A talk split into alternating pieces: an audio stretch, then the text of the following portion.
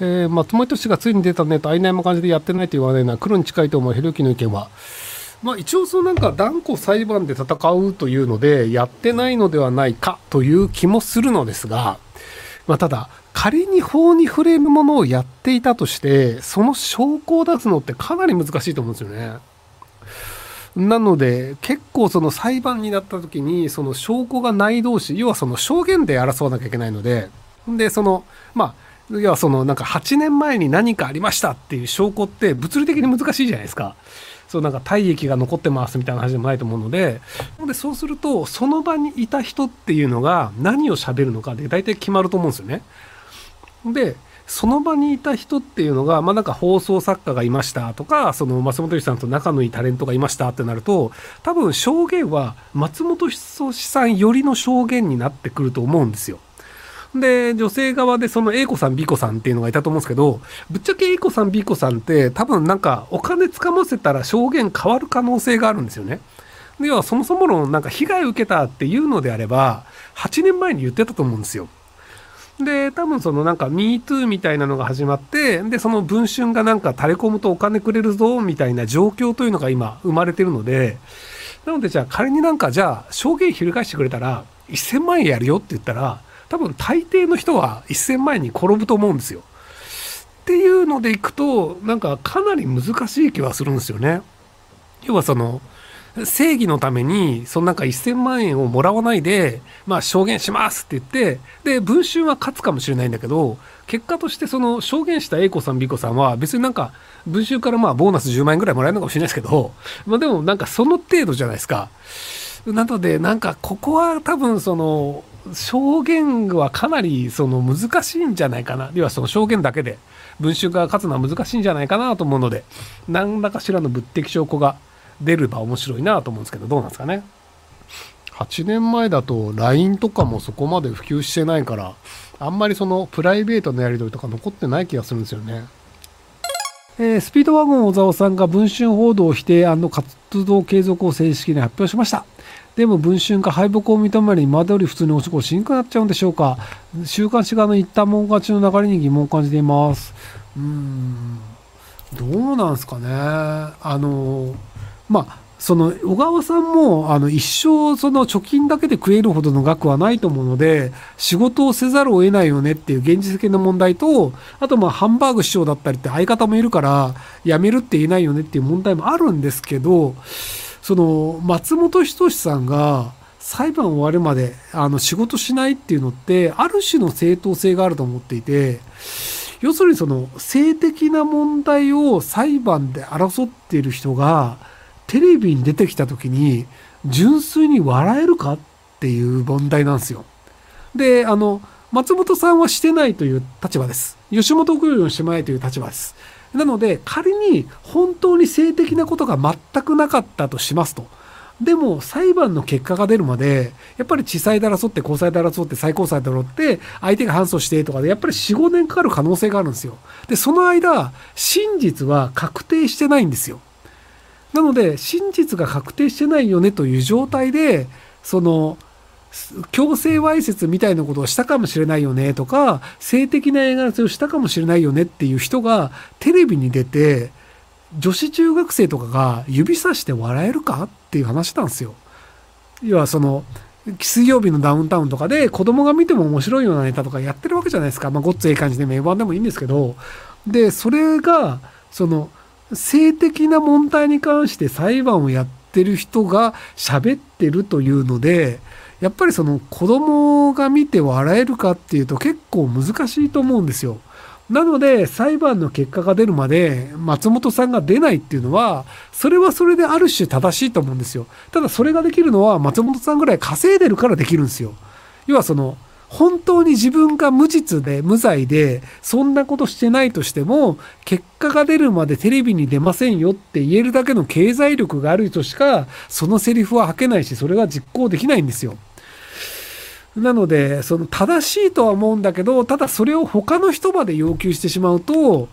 やっぱその週刊誌が何か書いちゃいました、で結果としてそれがデマでしたってなった時にやっぱそのテレビの仕事全部売っちゃって生活できないよねっていう人は普通じゃないですか。なのでその前例を松本さんが作っちゃうのはいかがなものかとは思うのですが、でも松本さんがそう行動するのは確かに正しいよねっていうのもあったりするので、まあ仮にね松本さんが正しかったとしたら、なのでねこの問題はねどれが正解誰が正解って言えないんですよ。でぶっちゃけて言うと5年後仮に松本さんが戻っていたとしても多分もう稼げないです。要はいない人なんですよ。でじゃあ5年後戻ってきたとしていきなり冠番組に任せられるかっていうと任せられないんですよ。やっぱその5年間テレビの最前線の現場から離れてたらそのリアクションがちゃんとできるのかとか出てる人も変わるんですよ。だから例えばその今田耕司さんとか東野幸治さんとかやっぱりその松本さんのお付き的な盛り上げ方をする人たちっていうのも今はいるじゃないですか。でも5年間経ったら彼らは松本さんから完全に独立した形で番組を回していて、もう松本さんのなんかお追証とかやる必要ないよねってなっちゃうんですよ。でじゃあ松本人志ですって言った時もじゃあ他の5年間全然関わってない人がいきなり関わってテレビの前で面白い空気感作れるかっていうとやっぱりちょっと難しいと思うんですよね。なのでゲストとしては出したいっていう番組は全然あると思うんですけど、冠番組で MC 任せられるかっていうとやっぱおっかたびっくりになると思うんですよ。で絡む芸人もそこまで自由に絡んで大丈夫なのとかいきなり話を振って面白いリアクションこの人返してくれるのっていうのがやっぱり難しいのと、あと20代の若者は松本人志を知らないっていう層が出てきちゃうんですよ。要は今15歳の人であんまりテレビ見てないっていう人でいくと M1 で出てくる坊主のおっさんぐらいの認識なんですよ。で M1 で出てくる坊主のおっさんがいませんでした。で大人になりました。5年後帰ってきましたって言ってもこの差誰ってなっちゃうんですよ。なのでそういうので5年間出ないって本当にでかいんですよ。だから極楽とんぼの山本さんが結果戻ってくるの10年かかったんだっけ。でやっぱり極楽とんぼの山本さんってテレビ出れるはずなんですけどやっぱりテレビ番組のオファーないじゃないですか。結果として YouTube がメインの場所になっちゃうんですよ。それは知らないからこの坊主のデブのおっさん誰ってなっちゃうんですよ。10年前の極楽とんぼの山本さんはめちゃくちゃ面白かったんですけど、でもそんなの知らないじゃないですか今の人。なんでね5年ってね結構長いんですよ。なので近海強盗の宮なんとかさんももうテレビ出てない時間が長いので、なのでもうテレビからもうこの人いなくてもテレビって回るよねってなっちゃってるので、やっぱ油谷さんと同じようになかなか難しいんじゃないかなと思いますけどね。こんばんは。ひろゆきさんも言及してましたけど自分は山本太郎さんのことを評価しています。少なくとも政府が初動が遅いことに対して煽ることはできたと思いますが、ひろゆきさんどう思いますか？僕は初動が遅いことに対して煽るのは全くできてないと思ってて、別に山本太郎さんが言ったから日本政府が動いたという話ではないと思うんですよね。むしろその世論だったりって話なので、なので僕は山本太郎さんに関しては行くべきではなかったと思ってる派閥です。で山本太郎さんがその現場を見ることで現場の意見を聞けるのが正しいって言ったんですけど、山本太郎さんが行けたところって車で入れるレベルの被災者がいるなんか避難所なんですよ。で今能登半島でその避難所自体がもともとそんなことになると思ってなかったので避難所っていうので、人数いっぱいになっちゃってその役所が用意している避難所にいられませんっていうのでその勝手に避難所を作ってる人たちっていうのが160カ所ぐらいあるらしいんですよ。で道路自体も寸断されてるのでそもそもその車でその支援物資を運ぶこともできません。で役所が用意した避難所でもないのでその連絡手段自体もなかなか取れませんっていう場所があるんですよ。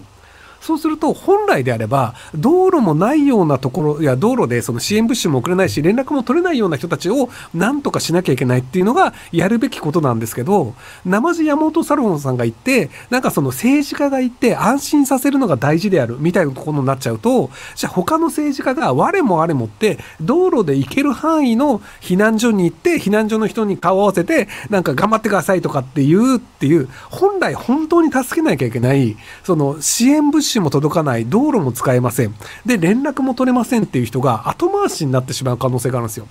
要はその道路というのは政治家を送るためじゃなくて、道路を復旧させて直したりとか支援物資を送ったりっていうのをしなきゃいけないところが、その政治家が挨拶に来るための量に使われてしまうんですよ。要は道路っていうのはその交通量は限られているので、なのでじゃあ政治家が10人行ったらその10台分の支援物資が送れないし、じゃあそこで10台車が送り込めるんだったらコンクリートミキサーを送って道路の亀裂を直して、その先もじゃあなんかトラックが走っているようにできるかもしれないんですけど、そこが政治家が来る10台で通れなくなってしまうかもしれないんですよっ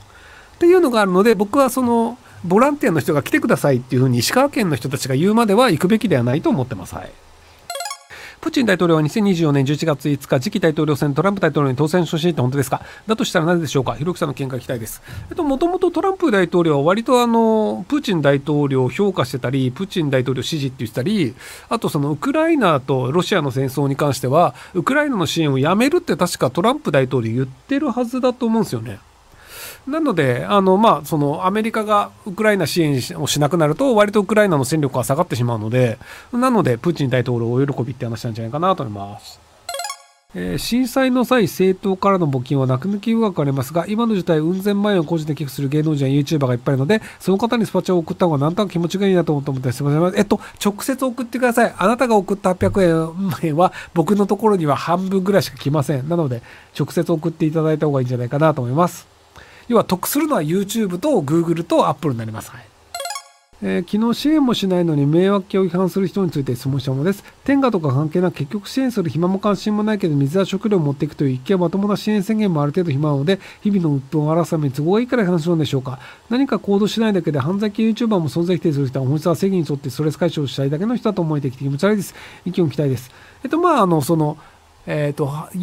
の迷惑系 YouTuber を批判するっていうので正義感を満たして気持ちよくなりたいっていうのはあると思うんですよ。で、ただ今回はそのボランティアに関して石川県とかね、遠慮してくださいっていうのじゃなくて、もう来ないでくださいっていう表現に多分変えてると思うんですよね。個人のボランティアというのは結果としてその自衛隊だったり団体の活動というのを制限になってしまうので、なので支援はいりませんって言ってるんですよね。なので僕はもともと正義で叩きたいよねっていう人たちがいるというのももともとあったと思うんですけど、現時点ではその個人の判断で行く山本太郎さんみたいな政治家も含めて行くべきではないというのが正解だと思います。はい。